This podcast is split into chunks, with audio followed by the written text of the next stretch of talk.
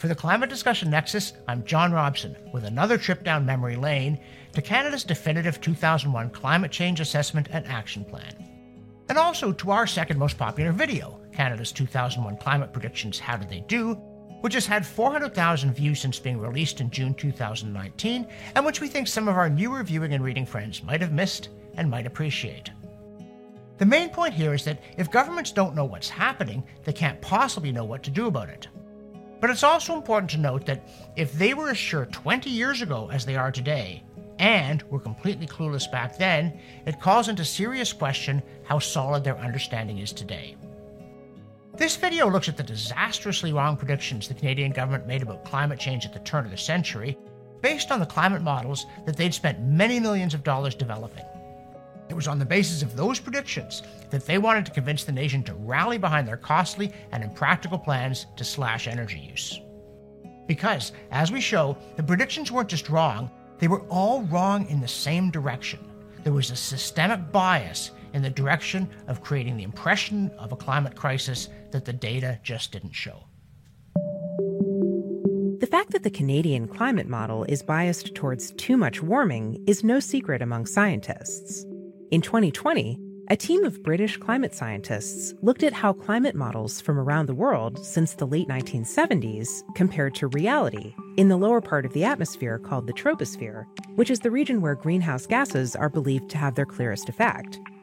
All the models they examined warmed too much, but they singled out the Canadian model for its singular bias. We draw attention to the CAN ESM 5 model. It simulates the greatest warming in the troposphere, roughly seven times larger than the observed trends. And what does our federal government say about their model that warms seven times faster than observations? Why, they rely on it, quote, to provide science based quantitative information to inform climate change adaptation and mitigation in Canada and internationally, end quote. So, if you ever wonder why here in Canada we can't have nice things anymore, it's because when they're setting emission control policy, the government relies on a model that predicts seven times more warming than has actually been observed. But the issue here isn't simply that the government has overstated the global warming problem, it's that they keep underestimating the difficulty of the emission control problem. Despite Canada having missed every emissions target it ever set, Prime Minister Trudeau insisted in October 2022 that Canada would actually hit its targets for the first time, seven years into his premiership, because every other plan was based on targets. Any politician can put forward a target. Can you actually put forward a plan to do it? He seems to have forgotten that previous prime ministers put forward lots of plans to cut emissions. It's just that none of them were feasible or practical including the 2016 Pan Canadian Framework on Clean Growth and Climate Change, put forward on his watch. In fact, way back in 2002, when Canada's government ratified the much hyped 1997 Kyoto Protocol that, Wikipedia drones, quote, commits state parties to reduce greenhouse gas emissions based on the scientific consensus that part one, global warming is occurring, and part two, that human made CO2 emissions are driving it, end quote, I wrote in the Ottawa Citizen that while many people were elated by this news and others were alarmed by it, I was bored. The Canadian government, I insisted, had no idea how to implement Kyoto because it had no idea what was going on with greenhouse gases or the climate, so we wouldn't see emissions reductions or much of anything else. And we haven't. So my prediction holds up pretty well. How about theirs? The global warming issue depends heavily on computer model forecasts about climate problems that greenhouse gas emissions will supposedly cause decades from now. But it turns out that climate experts and government officials have been making these kinds of forecasts for a long time, warning about things that, by now, should already have happened if their models are as accurate as they claim. So I think it's time we checked how good their crystal ball turned out to be. Before we put any trust in their new forecasts, I say we're entitled to see how good the old ones were. For our first trip back to the future, we want to look at this 2001 pamphlet, which the Government of Canada mailed out to people across the country to build support for their costly new climate policy plans two decades ago. The Earth is getting warmer. We are changing our climate, the pamphlet warned. It swept aside any uncertainties and insisted that we are the cause, it's going to be harmful, and we need to take action now, that is, in 2001, to stop it from happening. The pamphlet went on to list the following predictions Canadian cities will experience longer and more intense heat waves. These heat waves will make air pollution get worse. Sea levels on the northern coast of British Columbia will rise by up to 30 centimeters by 2050. Crop yields on the prairies will start declining due to increased droughts. There will be more frequent forest fires. And water levels in the St. Lawrence Seaway will fall by up to 1.25 meters this century. Now, those warnings sound pretty familiar because we're hearing them today. But it's been more than 20 years since the Canadian government declared the debate over and made those predictions in that pamphlet. So, let's see if any of them came true. More heat waves.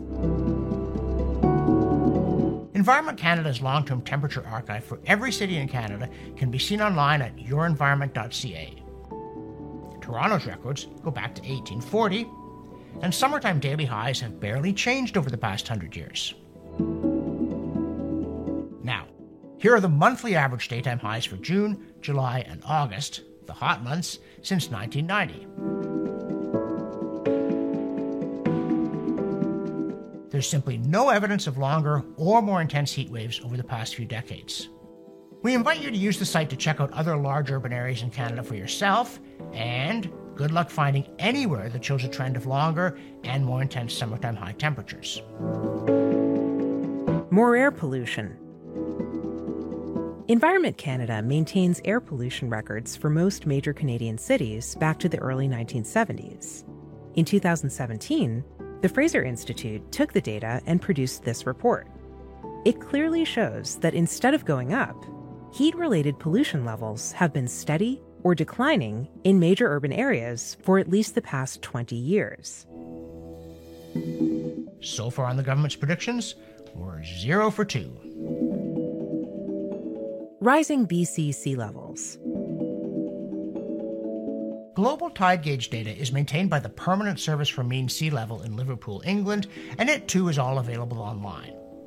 According to the government's 2001 pamphlet, sea levels along the northern BC coast should be going up by about 6 centimeters a decade due to climate change. Northern BC coastal sea levels have been measured at Prince Rupert since 1925, and in fact, water levels rose up to the mid 1970s, but since then, they haven't changed much at all. And a little further north in Ketchikan, Alaska, they're actually going down. This graph compares what the government forecast and what has actually been observed since the early 1990s. Another swing and a miss. Falling prairie crop yields. Is prairie grain production declining due to drought or anything else? Statistics Canada has measured annual prairie crop yields since 1908. Since the government published its prediction of falling grain yields, total wheat and canola production on the prairies has soared by over 60%, while spring wheat production per hectare is up about 66%. Another failed prediction. More forest fires.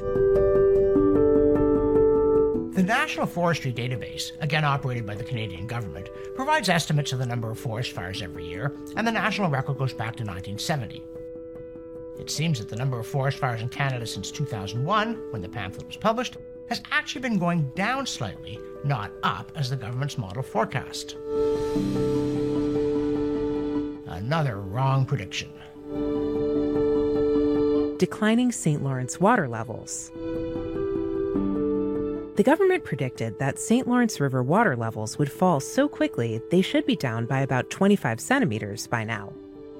The Water Survey of Canada is a government agency that monitors water flow and levels in all major Canadian river systems. Their data collection is easily accessible online.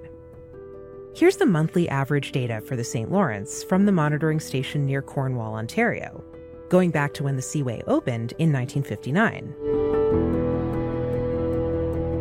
And here's a chart of the data up close since 2000, comparing actual St. Lawrence levels to the government's predicted rate of decline. As you can see, the level changes a little from year to year, but it isn't declining the way the government forecast. So, that's zero out of six predictions right. That's like striking out twice and one at bat. Their forecasting model did far worse than random guessing would have, or monkeys throwing darts. And it would be bad enough if they made all these mistakes while admitting that, yes, the science is uncertain, it needs to be debated, climate's complex. But they were doing the opposite. Already, more than two decades ago, they had shut down the idea of debate and civil discussion and insisted that the science was settled and they knew what it said. But the science that produced these forecasts was hopelessly inaccurate. The government used worthless computer projections to engage in fear mongering aimed at silencing critics and intimidating Canadians into supporting a costly policy agenda. So you don't have to take at face value any of the government's current forecasts about the supposed dangers of climate change until they can explain why so many of their past predictions were wrong. For the Climate Discussion Nexus, I'm John Robson, and that's our updated crystal ball check on the Canadian government's 2001 Climate Action Plan pamphlet.